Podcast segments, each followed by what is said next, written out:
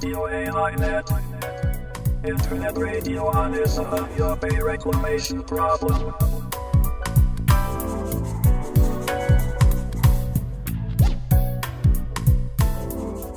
有明海漁民市民ネットワークがお届けするラジオ AI ネット本日は2018年6月24日第38回の放送となります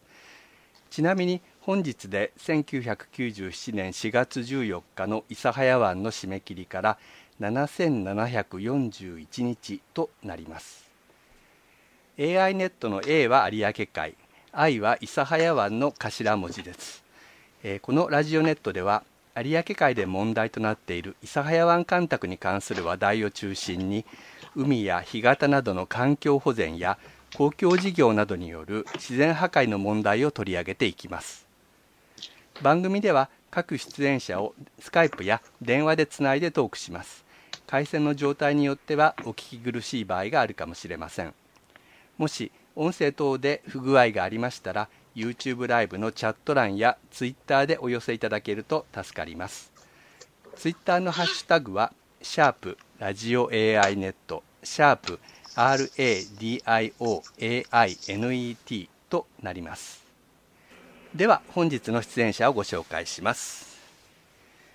この番組では有明海漁民市民ネットワーク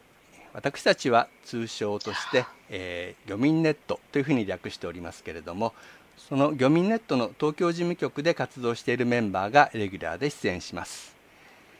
えーまず司会を担当します私は矢島と申します。どうぞよろしくお願いいたします、えーそして漁民ネットの事務局長でもあります菅波保さんですよろしくお願いします菅波です。よろしくお願いします。はい、そして陣内孝之さんです。よろしくお願いします。よろしくお願いします。はい、それからもう一人、吉川貴子さんです。よろしくお願いいたします。よろしくお願いします。はい。そして今日はゲストとして、えー長崎県小長井漁協の植木裕二さんに電話でご出演いただきます。植木さんどうぞよろしくお願いいたします。はい、植木です。よろしくお願いしおます。願いいたします。はい。えー今日はまず最初に植木さんのお話を伺って、その後にニュースコーナーとして、えーこの1ヶ月間の諫早湾干拓問題関連ニュースをご紹介していくという進行でお送りしたいと思います。えーでは早速ですが植木さんのお話をこれから伺っていこうと思います。えー植木さん改めましてよろしくお願いいたします。はい、こちらこそよろしくお願いします。えーまあ、植木さんは、えー諫早湾の北岸にある、えー小長井漁協の、まあ、若手の漁師さんということで、えーまあ、本当に1年ぐらい前から私たちとあのお知り合いになってお付き合いするようになったんですけれども今日はそういうはい若手の、あの漁師さんから見た諫早湾干拓の問題あるいは有明海の漁業の現状というようなお話を伺っていこうと思います。あのそれで、はいまずはあの植木さんのプロフィールを自己紹介ということで、えー少しお話しいただきたいんですけれどもその小長井でのはい生まれ育ちだとか、そのえー最近サラリーマンから漁業に戻ることになったというようなこことも伺ってますので、まあ、そうした、あのいきさつなど少しお話しいただきたいんですけれどもお願いします。はい、えー私は、えー、小長井町で、えーまあ、漁師の息子としてですね、はい。あの生まれ育ちまして、まあ、あの小さい頃からアサリを掘ってみたりとか、はい海で遊んでみたりとか、すごくあの海っていうのは身近な、えーもので、まあ、そこで働く父であったり、まあ、母だったり、はい。えー、おじ、おばだったり、そういう、えー環境の中で、えー育って、まあ、いつかは、まあ、海の仕事をしたいなっていうふうには思ってたんですけど、はい。えーまあ、なかなかこう海の環境とか、えーちょっと難しいところもあって、えーまあ、高校出てからずっと会社員として、えーまあ、仕事をしながらですね、はい。まあ、休みの時はちょっと火星をしてみたりとか、はい。そういう中で、えー今まで生きてきて、まあ、この6月から、あのーまあ、会社を退職して、えー家の、ままあ、漁業という仕事をですね、あのまあ、後を継いでいくということで、今、えー父から怒られながら、今日もですね、今、今、海から上がってきたんですけど、あなんかそんなお話でしたね、はい、まあ、そういう感じで、なんまあ、頑張っているところです。はい、ちなみに今日はあのつい先ほどまでどんな漁をどこでされてたんでしょうか？あえーっと、今日はですね、ええ。ーエツっていう魚の、あえー刺し網漁に出てまして、そうですか。はい。え、だから、汽水の方で取ってるってことですか？か干拓のあの堤防のすぐ近くで。いつもあの北部のあの門の方近くでこう撮ってるんですけど、は。今日はあの南部の方にの近くでちょっと漁を してました。はい、今日はどれくらい取れましたか、今日はえそんなに取れなかったんで、ええ。うん。今日これにあの出演するのに間に合うかなってで心配してたんですけど、え、じゃあ、もし、結構余裕持って間に合いました。途中で終わらせてきて、ね、あほんともっといやいや、そういうわけではないですけど、あった感じ。はい、この前あの、えー、と調整地の中の環境調査ということで諫早市が調査したら越がたくさん、ね、あの網にかかったみたいな話もあってそのね。排水門からえー越が中に遡上してるんだなっていうふうにあのそれで初めて知ったんですけども、まあ、やっぱり、うん。まあ、こんな状況にあっても越はこう諫早湾の中にこう、えー戻ってきてるというか入ってきてるというかあの遡上しようとしてるということですよね。そうですね、はい。はい。はい、それであの先ほどちょっとご家族のお父さんやおじさんという話も伺ったんですけれども実は植木さんのおじさんはあの我々漁民ネットの初代の代表である森文義さんなんですよね。ですからあの植木さんがおいごさんになるということなんですけども、はい。あのはい。まさにあの漁民ネットを立ち上げたえー森文義さんだったわけなんですけれども実はもうお亡くなりになってしまいました、あの植木さんから見てあのおじさん森さんっていうのはどんな方だったでしょうか？そうですね、えあのーまあ、その水産会社を経営してたので、えまあ、そういうところでこう働くおじの姿であったりとか、えーあとは、まああのーまあ、この干拓事業に関しては、やっぱり、うんまあ、一人でね、こう、なんかいろいろこう活動している姿を見たりとえか、はいまあ、そういう中で、やっぱりこう、うん、この有明海っていう海のことを、まあ、やっぱりこう一番考えてるんだなっていうのが、はいなんかすごく子供ながらに伝わってきましたね。まあ、おじさんの森文義さんはかつて小長井漁協の組合長でまさにその諫早湾の干拓事業がこう立ち上がるときに、まあ、それに同意の反抗をした一人でもありそしてその後、えー諫早湾が締め切られてからやはりこれはまずいということで、えー漁民ネットを立ち上げて、その事業の中止を訴えて、あまあ、立ち上がったという本当にあの諫早湾干拓というものでこうあの悩み翻弄されてそしてあの行動された方だなと思ってるんですけれども。そうですね。はい。うん。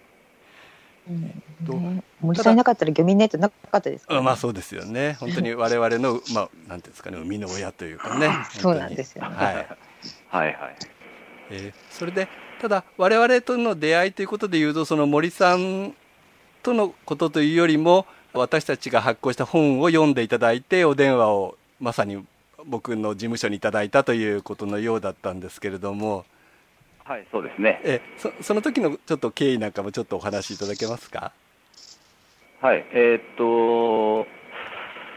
まあ、本当ちょうど1年ぐらい前に、えあの、まあ、会社を辞めるっていう、えーまあ、自分のこう、決心をして、ええでこういろいろこう資料であったりとか、うんね、あのそういうのでこう、まあ、有明海のこととか、そういうのをこう知ろうっていうところの中で、あのえー本本を見る機会があって、はい。でまあ、あの、おじがそう立ち上げたとか全然知らなかったんで、はい。なんですけど、まあ、あの、何かう、ん。あの、今後のね、活動の上でこう、ご縁をいただければなと思って、あの時は お電話した次第だったんですけど、はい、ですから森さんつながりで私たち出会ったわけじゃなくて、まあ、私たちが出した本を何かそのもともと勤めていたあの会社の社長さんがこれ読んだらどうだって確かこう進めたっていうお話でしたよね。はい、それでまあぐるっと、はい、一回りこう逆側から我々とまた出会ったというような感じなんですけどもね。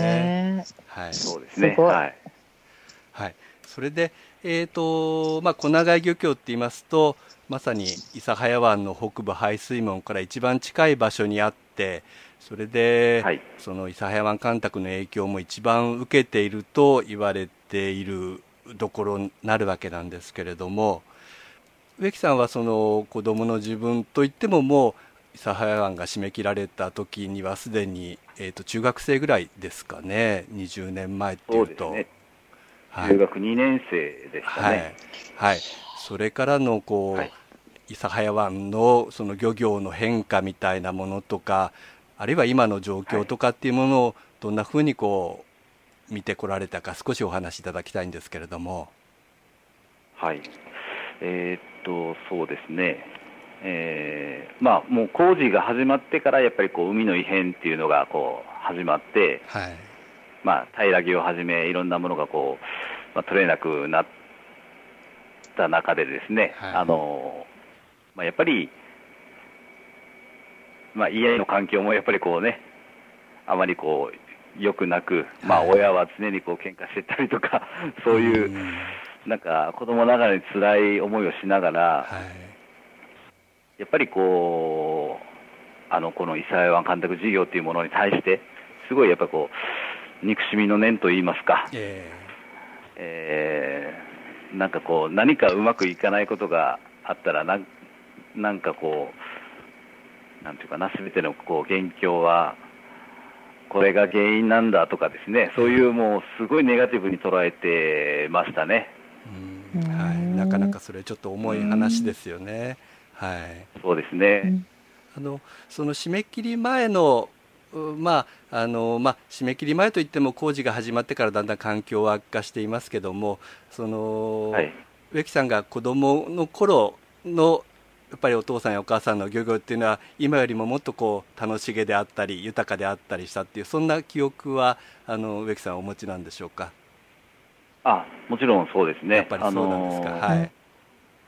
はい。うんまあ、それがあのうん諫早湾の干拓のまあ締め切り後の環境の急変ということで、まあね、ぶち壊されてしまったみたいなことかと思うんですけど、はい、そうですね。はい。植木さんのお父さんも潜水夫だったんですか？平木漁とかって潜あ、あのー潜水で潜って平らぎ漁をしてました。はい、そうなんはい。あのじゃあもうパタッと平木を取りに行かなくなっちゃったっていうことですよね？取れないわけだから。そうそうですね。はい。うんうんまあ、この番組ではかつてあの同じ小長漁協の松永さんにご出演いただいて、うん平木漁が良かった頃の話とか本当にこう、はいえー車に取れたものを満載して市場に出荷しに行ったみたいな話も聞いたんですけれどもはいね。はいはい。はい。そうでしたね。それが本当に、えーまあ、諫早湾の干拓事業によって、まあ、夢が壊されてしまったみたいなのが、まあ、植木さんの置かれてる今の立場かなと思うんですけれども、まあ、そんな中ででも、植木さんサラリーマンをお辞めになってもう一回漁師に、はいもう一回って言いますかね漁師の、まあ、家のお仕事を継ぐという決心をされたあたりどんなふうにあのなそこで思いがあったのかあるいはその諫早湾の干拓事業というものに対して今植木さんがどんなふうに考えてらっしゃるかってあたり少しおあの聞かせていただけますか？はい。えーそうですね。まあ、おかげさまで、その、今、牡蠣であったりとか、はいえーそういった、まあ、あの、新しい商品というか、そういうのはが結構、小長井の方でも、あの、まあ、有名になりつつあって、はいで、まあ、やっぱりこう、お客様もですね、こええう買いに、お店の方にこう買いに来ていただけたりとか、で、やっぱり、まあ、両親は、あのね、もうずっと漁師なんで、はい。その、物を売るっていうものに、物を作るっていうものに関してはプロなんでしょうけど、はい。やっぱりそういう、あの、物を売るっていう考え方っていうのが、まだ、あの、なんていうかな、えーまあ、そこで自分がこう、もっとこうサポートできたらなとか思ってます。ずっと思っててですね、はい。まあ、あの、やっぱり、でもこう、二足のわらじでどうかっていう、まあ、その、前に勤めてた社長からもちょっと言われたんですけど、なかなかね、ちょっとそれ難しいなってずっと考えてて、はい。で、こう、なんかやっぱり自分も、なんかこう、タイミングを探ってたというか、えあの、で、まあ、やっぱりこう、うん、心の中で決まった瞬間っていうのは、あの、まあ、叔父が亡くなったことによって、えはい。えーやっぱり今、あのーまあ、私と同じ年ぐらいの、えーまあ、漁師さんとかもいるんですけど、はい。やっぱりこの伊佐山干拓事業っていうものに関して、あまりこう積極的じゃなかったりとか、やっぱり、まあ、周りの,、ね、あの若い方とかも、あのまあ、その伊佐山湾干拓事業っていうものに、そもそものものをこう知らなかったりとか、経緯であったりとか、はい。えーそこがすごいやっぱり、あのなんかこう、未来が不安に感じてきたんですよね。もう今のままこうずるずるいくんじゃないかとか、うん。あのまあ、そこを、まあ、私が、あのまあ、どういう形になるかわかんないですけど、はいあのまあ、自分なりにこうやっていけたらなっていうのもあの思思って、はい、決心したところもあります。うんすごいですねありがとうございますと言っても違うのかもしれないけど、そうですか。ね、いいですね。うんまあ、普通ならねそこであの本当にむしろ漁業からはこう逃げるようなねあの形の方がなんか普通の判断かもしれないと思うんですけどかえってそういう状況の中でもう一度しっかりその漁業をやっていこうっていうねことを決心されたってすごいことだなと本当に思うんですけどもね。あありがとうございます。はい、はい。あのやっぱり森さんのい DNA が、ね、引き継がれてるんだなそうですよという気が。ね。うんはい 今その諫早湾本当にあの、今日の放送では植木さんの家から見える北部排水門の写真をあのこのタイトルのバックに出して放送したりしてるんですけれども、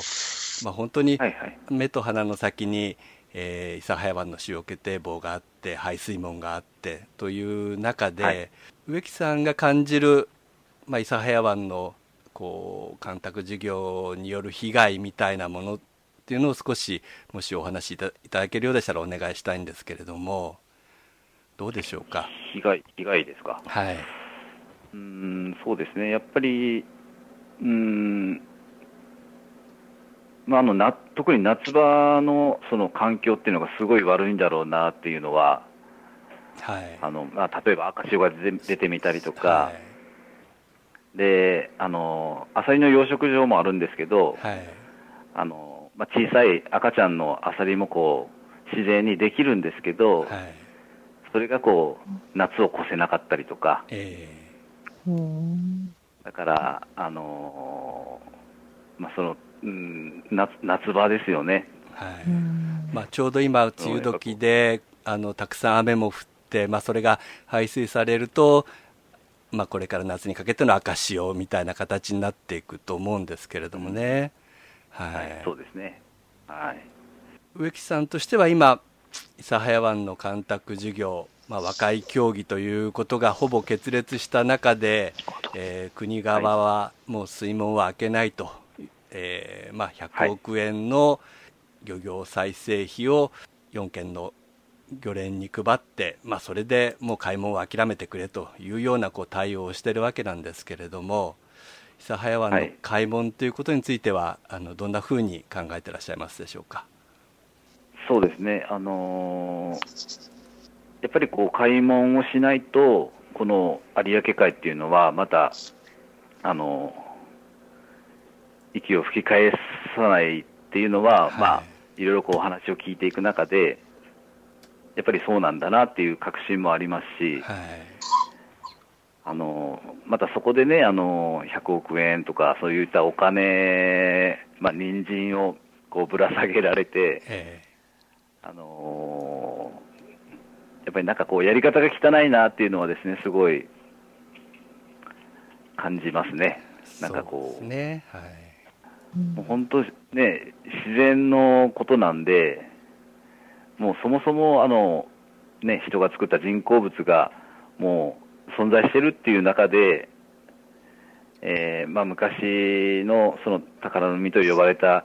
まあ、状態ど、どこの状態までこう戻るか分かんないですけど、はいやっぱりこう、もう開けるっていうのがその第一歩なんじゃないかなっていうのは、あの、思ってますね。はい、まあ、本当に現場のね漁師さんからそういうふうに言っていただけると嬉しいしですしやっぱりあの買い物っていうのが必要なんだなっていうのをつくづく思うわけなんですけれどもね。はい、ありがとうございます。はいはい、あのでもちょっと植木さんのやっぱり漁業の宣伝ももうちょっとしなきゃいけないと思いまして、えっ、と植木さんのとこではまあ牡蠣とアサリというものを割とメインのあの水産物として扱ってらっしゃるということで、まあ今の時期はちょっとそれがもう終わりの時期ということになりますよね。そうですね。ええーと確か花あさりというような名前であさりを売ってらっしゃると思うんですけれども、はい少しどんなあさりであるとか、牡蠣であるとかあの最後に宣伝をして いただけます。あはいはい、わかりました。えっと、まずその花あさりですはいけど、はい。この名前を付けたのは、あの、おじなんですよねあ。森さんですか？はい。はいあの、まあ、えっと、2月にかけてこう、花が咲き始める時期はい。に、まあ、アサリもこう、実がいっぱいになって、あの、まあ、旬を迎えると。えで、まあ、あの、やっぱりこう、蒸し蒸したら、花がこう咲くように、こう殻がパカッとこう開くっていうところからなんか花あさりってネーミングしたらしいんですけえど。そう、ですか。はい。うん、まあ、その花あさりと、あとはもう、えーまあ、粉貝の方、牡蠣っていうのは結構有名になってきてますけど、はいすごくあの身も大きくて、まあ、加熱してもこう身縮みがあまりしないっていうのがはい結構特徴ですね。なんか全国のねコンテストでこう1位になったみたいなそんな話をね前聞いたことがありますけどもね。まああそうですね。はいはい。え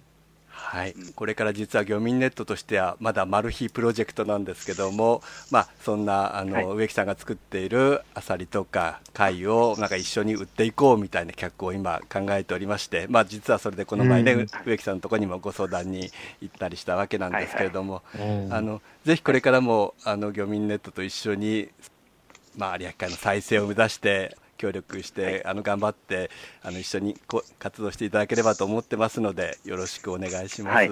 はいよろしくお願いします。はいよろしくお願いします。え今日本当にあの寮から帰られた後お疲れのところ、まあ、こんな夜に引っ張り出してしまって申し訳ありませんでした、でもはいいえいえまだまだちょっといえいえあの諫早湾の現状を植木さんにはもういろいろレポートをしていただきたいと思ってますんであのまたぜひご出演をお願いしたいと思っております。よろしくお願いしはい。ます。、あの、はい。私の方でも、うんあのブログであったりとか、そういった中で、そうなんですよね。ね。今日ちょっとあの、まあ、その話はしませんでしたけど、あの。植木さんは本当にブログとかあのフェイスブックで、まあ、諫早湾のことも含めていろいろ発信されてまして、はい、漁民ネットのフェイスブックなどからもちょっとリンクをさせてあのいただかなきゃいけないと思ってるんですけれども皆さんもぜひあの植木さんのブログやフェイスブック読んでいただきたいと思いますのではいなかなかね漁民で自らあの情報を発信してるって人は少ないと思うんで、はい、あのうんリスナーの方もぜひねお読みいただきたいと思います。はい、今日本当にお疲れのところ遅い時間までありがとうございました。はい、ありがとうございましたたぜひありがとうございましたどうもありがとうございました。ありがと失礼しうございます。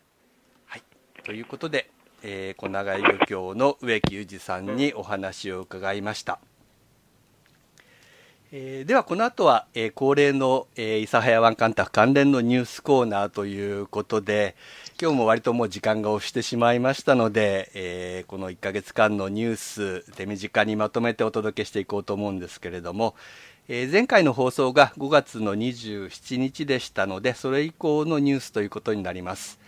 えー前回の放送の翌日5月28日は、えー福岡高裁の、えー和解協議の期日なんでしたけれども、え漁業者側はそれには出席せずまた裁判所も、え次回の和解協議の期日を指定しなかったことから、え事実上和解協議は決裂となったということです。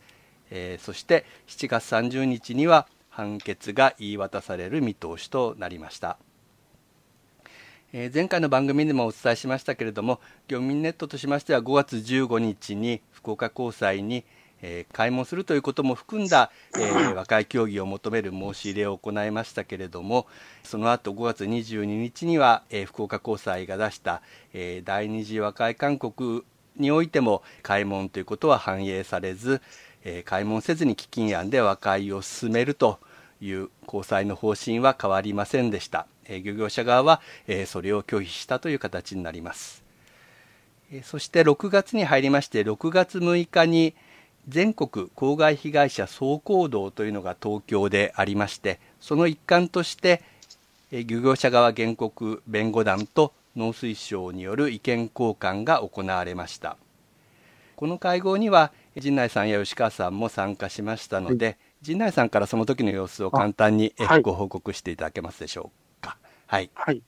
えっ、と、やっぱり開門をめぐ、開門とか開門基金案についてのまたやり取りがあったんですけれども、まあ、そういう中で農水省は、この開門のしないことを前提とする基金案では、有明海再生するとは言っていないと。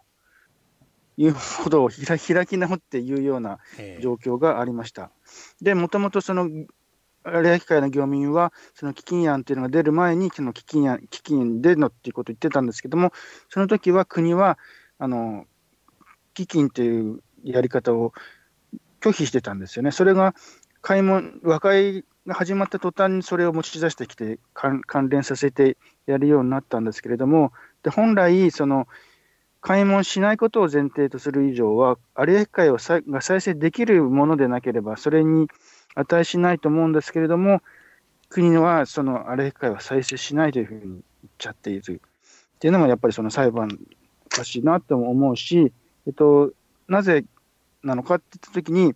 基金方式っていうのは限定的なものだから、単年度方式で限定的なものだから、あの有明海再生にはなかなかあの加速度的にはなるけれどもという話はしていて、でも、それだったら、その有明海特措法っていうのは別に単年度でもなんでもないので、お他にもいろんな全国でいろんな基金とかやってるわけだから、そういうのもやっぱり農水省、国の主張っていうのはやっぱりなんか言い訳にもならないなっていうのはちょっと出席してて思いました。はいまあ、農水省自身が、まあ、有明海再生に対してその基金案は必須のものではないなどと発言したわけですけどもねだから福岡高裁は、えーまあ、基金案をベースにした有明海の再生などと言ってるわけで本当に矛盾してるなと思うわけなんですけれども、はい。えー、とそして、えー6月8日には、えーこれは少し嬉しいニュースなんですけれどもあえー、と有明海の佐賀沖で揚げ巻き漁の再開がされたというような話題がありました。でもなんかほんの一瞬っていうか期間限定で結10局現状揚げ巻きが、あの自然界の中で豊かに再生しているという話ではなくて、まあ、佐賀県の水産振興センターがその揚げ巻きの違いの養殖というものを頑張っていてその違いを放流した結果それが少し定着したというような状況で、まあ、本格的な復活にはまだ程遠いわけなんですけれども、まあ、やはりこの有明海の本当に、えー名物である揚げ巻き、まあ、ぜひこれはね復活してほしいとね、思いますので、22年ぶりっていうことですけどでもなんかはい。結構特殊な療法らしくって結構みんなが取れるわけじゃないっていうことで、まあ、たい平らぎでも何でもそうですけどだからえ一部にしか一部の人が一あの、ね、一時期だけ、まあ、少し潤って、まあ、でも揚げ巻きが食べれるっていうので嬉しいっていう記事が結構はい。佐賀の方ではあるから、まあよかったのかな。ーはい、それからあの揚げ巻きでだけでなくて海竹の試験的な漁もお行われるっていうようなニュースもありました、まあ、海竹もやはり、えーこの10年間ぐらい全く取れてなかったわけなんですけれども今回は合合計2万トン以内に制限して試験的な量を行うということで実施されたようなんですけどねそれすごいで高いんですよね、値段が。なんかね14個ほど入った1箱が2万8000円というご祝儀相場がついたということで海竹1つが市場の価格で1個2000円ということなんですけどもね。はい。えーそして6月19日には、えー佐賀県の知事と大浦佐賀県の大浦の漁業者が意見交換を行ったというニュースがありました。西日本新聞によりますと知事は開門の旗は下ろさないが今回の訴訟に関しては和解協議で解決すべきという県の姿勢も理解してもらったのではないかというふうに述べたようなんですけれどもね。漁業者たちは開門調査なくしては有明海の再生は難しいという考えに変わりはないということを伝えたということなんですけれどもどうも。なんか本当、えー。政治家の言うことって何言ってんだかわけわかんないですよね。本当玉虫色。全然噛み合ってないんですよね。だから西日本新聞のタイトルが温度差があるっていう風なタイトルなんだけど、まはい。まさしくそうなんじゃないかっていう感じで、うん。運営委員長とかにしか会ってないから、結局そのね、うん。そこで平方さんが言ってるけ、西日本新聞で平方えーコメコメントしてるけど、ますよね。当事者にはい会わなくって、ね、一体何なんだってうんいうような。一方の長崎県知事は実は6月7日に、えー斉藤農水大臣に会いに行って干拓事業の、えー開門問題の解決や開門差し止め判決の早期確定に努めるよう要望したなどという、まあ、ニュースもありました。はいえーまあ、この後は7月30日の、えー福岡高裁の判決がどうなるかというのがもう大変心配されるところなんですけれども、えー漁民ネットとしては、えー5月に続きまして7月も福岡高裁への要請を行うという今計画を立てております、えー杉並さんこのあたりちょっとコメントありましたらお願いします。そうです。ね、あのやっぱりですね、もう新聞の書き方が、もうすでに漁業者側が負けるというかですね、開門のああの確定判決を無効化するような司法判断が下されるっていう論調になっていて、それ自体は非常におかしいと思うんですね。